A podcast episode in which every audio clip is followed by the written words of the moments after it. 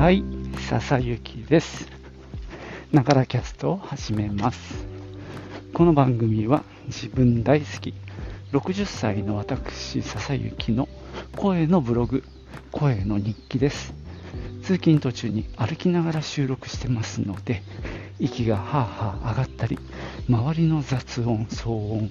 風切り音などが入ったりしますが、何卒ご容赦ください。はい、ほんとちょうどいい気候ですね。暑くもなく涼しくもなく、ただ花粉を感じるのでね、まあこの間も言いましたけど、ここのところマスク着用で外出しております。今日はですね、昨日、秋アニメの話をして16ビットセンセーションっていうね、作品の話をする中で昔のパソコンのことをね、なんとなく思い出してお話ししたくなってしまったので、ふわっとそんな話をしようと思います。じゃあ行ってみよう。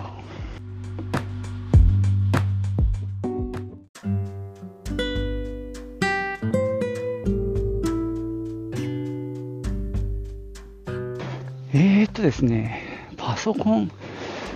自分が大学の4年生の頃っていうと80年代半ばなんですけど、研究室に入った時に、パソコン1台だけあって、それがおそらく、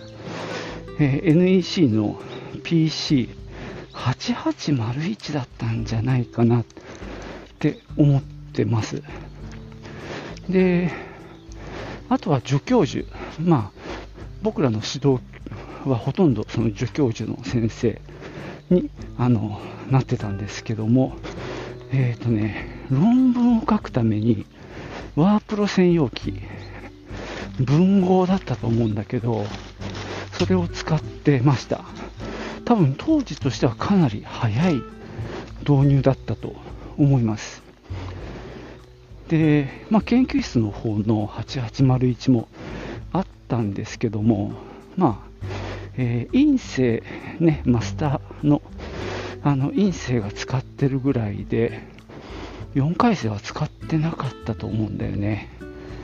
で、当時データ処理って多分関数電卓カシオとかのあれでやってた気がするんだよね。で、データ、僕理系だったんでデータを取るのも含めてなんだけど、全部アナログな時代で本当にすげえ時代だったなって思うんだけど、僕は主に振動とかを測定するっていうことをやってたので、歪みゲージとか、あるいは非接触の変異系っていうもので、要は振幅を測るっていうものをね、加速度センサーとか、そういう距離を測るっていうのをね、例えば振動させるとすごい速いスピードでね揺れるんで、それを測定するようなものを使って、それを紙のグラフにバーって書かせるわけね記録紙がこう巻き取り紙をバーッと動かしながら横の方にダーッと紙が流れて、でプロッター的な部分がこう上下に揺れて、で紙の横に行くスピードと、でそのプロッターが上下に動いて、こう振幅波形をね記録するっていうようなものを測定して、そこから例えば最大値を測る要は紙の長さですよね。一番山の上のところと真ん中の0点との距離を測って、でキャリブレーションしたところ、ここが、3センチ、例えばねここまで来ると3センチ、これは4センチだから 4÷3 で 1.、333だから、みたいなことをやったりして、まあ、そういう計算をしてデータは全部アナログで取ってた時代ですね。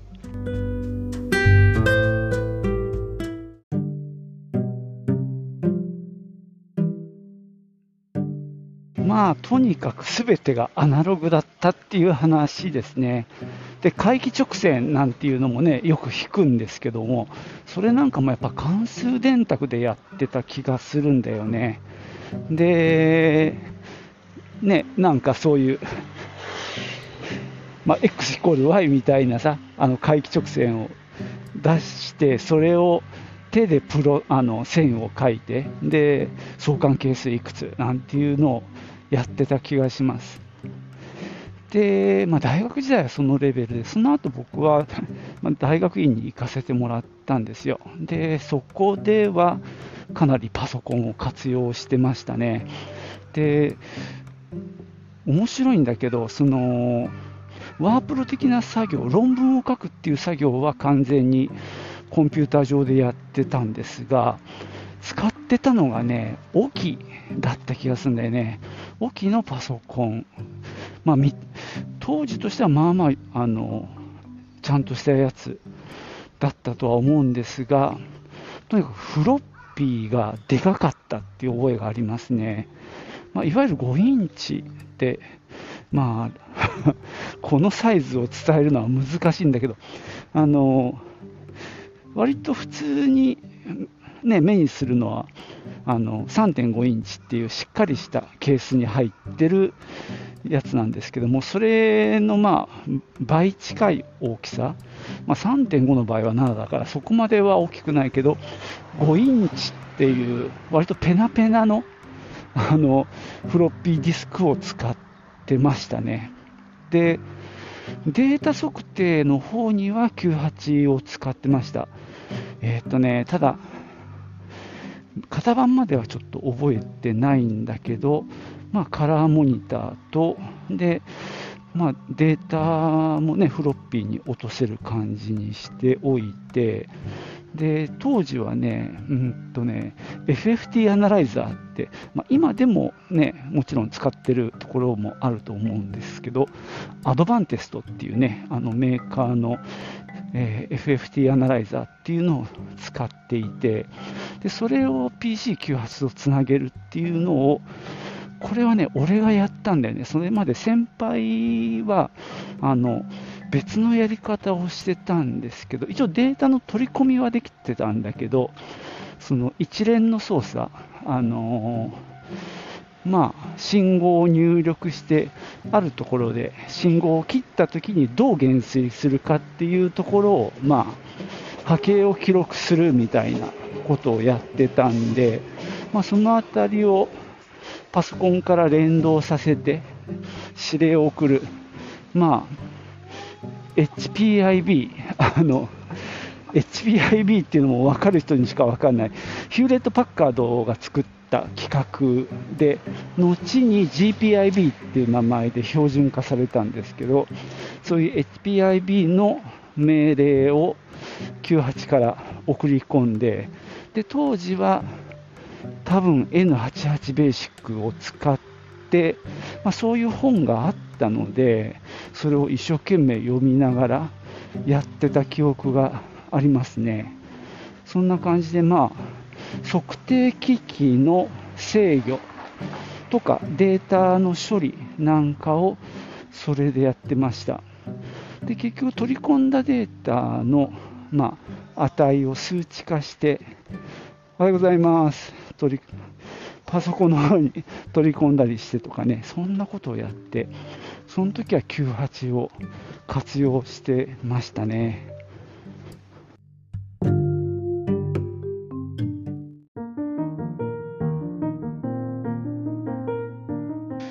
修士論文はさっき言ったようにオキのコンピューターで、まあ、専用ワープロ、そのオキ用のねワープロなんだったかな、もう名前思い出せないけど、非常に素朴なやつを使って書いた、そんな記憶がありますね。データの出力はプロッター使ってた気がしますね。うん。あの頃はローランドのプロッターがかなり、使ってた気もします。まあ、周辺機器の話になっちゃったけどね。で、就職したのが、まあ、80年代の終わり、90年がもう近い時期だったんですが、まあ、そっからは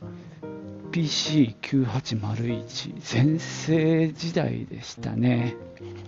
ところがですね、まあ、一応それでMS-DOS の時代ですよね。で、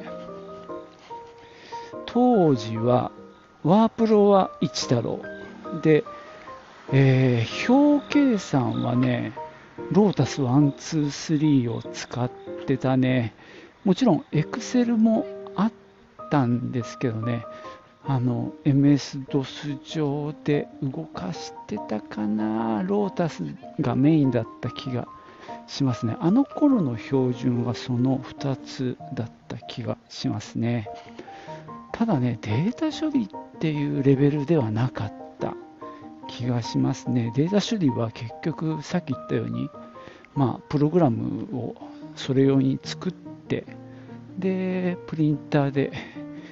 出してた、プロッターも使ってたかな。まあさすがに、まあ、会社に入ったんでレーザープリンターを使ってた気がしますね。で一方ね、仕事のメインの業務は、まあ、音響解析みたいなことをやってたもんですから、あの時はねでっかいコンピューター使ってたんだよな、データ処理用に。それこそブリューエルントケアキュア B&K のマイクを使って、でそのデータを取り込んで周波数解析してみたいなのを、まあ院生の時は FFT 使ってたんですけど、それを、まあ、スパコンじゃないんだけど、あれなんだろうね、ちょっと今パッと思い出せないんだけど、結構でっかい、つまり自分の背丈ぐらいあるようなコンピューターに入れて、でそれこそバックアップもあれだった気がする。磁気テープにバックアップとかも取ってたっていう時代があって、まあ、それがね割とデータ解析用に動かしてましたね。だから端末はさ、あれですよ、パソコンよりももっと渋い端末でやってた気がしますね。もう本当にテキストを表示するための端末を使ってそのプログラムを動かしてみたいな感じだったな。ただそれはね、一回俺もいる時にUnix のマシンにリプレイスしたんだよね。確か HP の Unix にして HP-UX っていう OS が動いてたと思うんですけど、それ上でそれまでやってた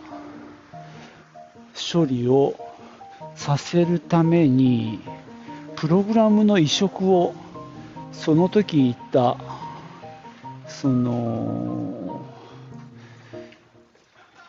関係者スタッフで C の勉強をしてやった気がするんだよな。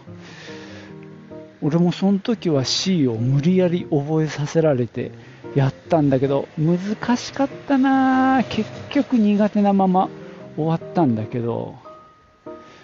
とにかくそのポインターってやつの扱いが最後まで分かんなくて、まあ、一人リーダーがいて、まあ、その人がまあ、プログラムも組める人なんで、まあ、その人に、まあ、おんぶに抱っこって感じでやりましたけどね。でもその HP の Unix マシンになった時はもう、まあ、グラフィカルなモニターインターフェースになって、そのデータもカラフルに表示したりとか、そんなことができるようになってね、驚いた。もう時代は変わったなっていう気はしましたけどね。で、まあレポート書いたりするのはさっき言ったように、MS-DOS 上の一太郎とかを使ってましたね。その頃だな、 Windows の 3.1 とかが出てきたのはね。ただまあそれを業務で使うことはなかったですね。で、別の部署行った時はね、 IBM を取り扱う販売店でもあったので、その会社が IBM がもうめちゃくちゃいっぱいありましたね。ただまあ自分たちの開発業務に関してはやっぱり、98を使わせてもらったような気がしますね。もうそれは90年代に入ってましたけどね。でもその頃からかな、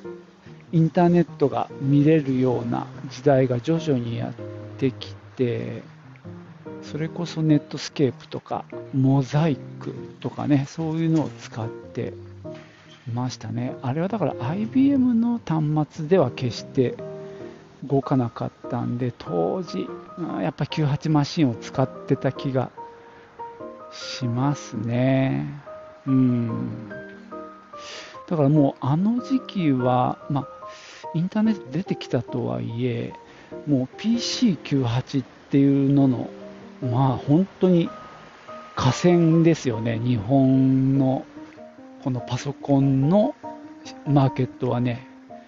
で、これがずっと続くと思ってたし、これがね崩れるなんて思ってもみなかったんだけど、俺個人は、自分自身は Mac が好きで、その DTP みたいなことをやりたいなと思ってたので、90年代のどこかで結局買いましたね。 SE30 っていうね、今見れば本当にしょぼいスペックの、モニターもめちゃくちゃちっちゃいタブレットぐらいのサイズのモニターで、白黒モノクロ日しかないっていうね、そんなパソコンに100メガのハードディスクを積んで、もうめちゃくちゃ威張ってました。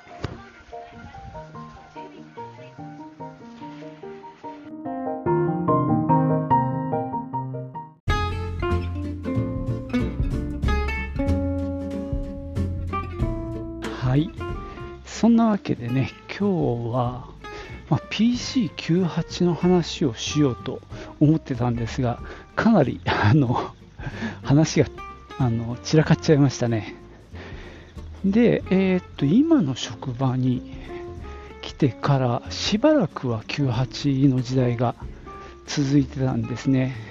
たださっき言ったように、自分が Mac を買った後かな、とにかくあれだったね、 iMac が出たりして、で、そうだな、その一方で、そう、iMac 出る前の話かな、クラシックが出たり、カラークラシック、これ Mac の話になるからやめよう。で、今の職場に来て最初の頃は98使ってたんですが、Windows 95が出たあたりなのかな、だんだんとDOSV 機っていうのかな、Windows が動く、特に海外製のパソコンがすごいやっぱ安く思えてきて、98高いなって感じになってきちゃったんだよね。だからね、何買ったかな、ちょっとパッと出てこないんだけど、デルは割と買ったし、マウスコンピューター、その今みたいなゲーミングマシンになる前ですねのマウスコンピューターとか、あと牛のマーク、牛が老後だったところ覚えてる人いないかな。牛さんのなんとかウェイ、ダメだ、出てこない。そんなゲートウェイかだったりとか、まあそういうでその辺のメーカーさ、ゲートウェイもマウスコンピューターも一回消えた感があるんだよな、俺の中では。そうやって Windows が走るマシンで、まあ割と安いっていう感じでねやってきた人たちはちょっとね一回消えちゃった感があったんですけど、結局デルとかあとコンパックあたりがね割と気を吐いてて、でその辺をね、まあ今の職場は当初使ってた気がしますね。だからいつの間にかまあ98がの牙城が崩されていた感があるんだけど、まあ、俺の中でもなんでいつまでもこの98使わなきゃいけないのかなっていうのは、まあなんとなく昔から納得はいってなかったし、めちゃくちゃ使いにくかったんだよな98って。まあ、Mac に行った理由はそこがあって、まあ MS-DOS の時代の一太郎が顕著なんだけど、フォントのサイズが変えられないっていうさ、倍角みたいな、要は Mac だったら10ポイントとか11ポイントとかで、そうやってフォントのサイズをなんていうかポイントで変えられたんだけども、一太郎はさ倍角っていきなり倍になっちゃうね、サイズがね。なんかそんな感じで非常に使いづらくて、もちろんその明朝とゴシック選べなかったと思うんだよね当時は。でももちろん Mac の方はまあフォントの指定もできたりとかね、そういうところでいやーこの98の世界は使いづらいなーなんて思ってはいたんだけどね。でもまあいつの間にか本当、まあ、もちろんね富士通もいたし、まあ、シャープがあったりとかね、国産のメーカーもいくつかはあったんだけど、まあ特にその日本語の問題もあって国産メーカーがね有利だった時代っていうのは間違いなくあって、そこでまあね NEC が強かったっていうことだったと思うんだけどね。まあ徐々にそういった日本語の処理がそういう海外製でも普通にできるようになってきてっていう感じでね、牙城が崩れ去ったんじゃないかなってね振り返ってみると思いますね。はい、まあこんな感じでちょっと適当な曖昧な話になっちゃいましたけども、今日はここまでです。Mac の話はまた改めてしようかなと思っております。じゃあ今日はここまでです。最後までありがとうございました。またね、チュース。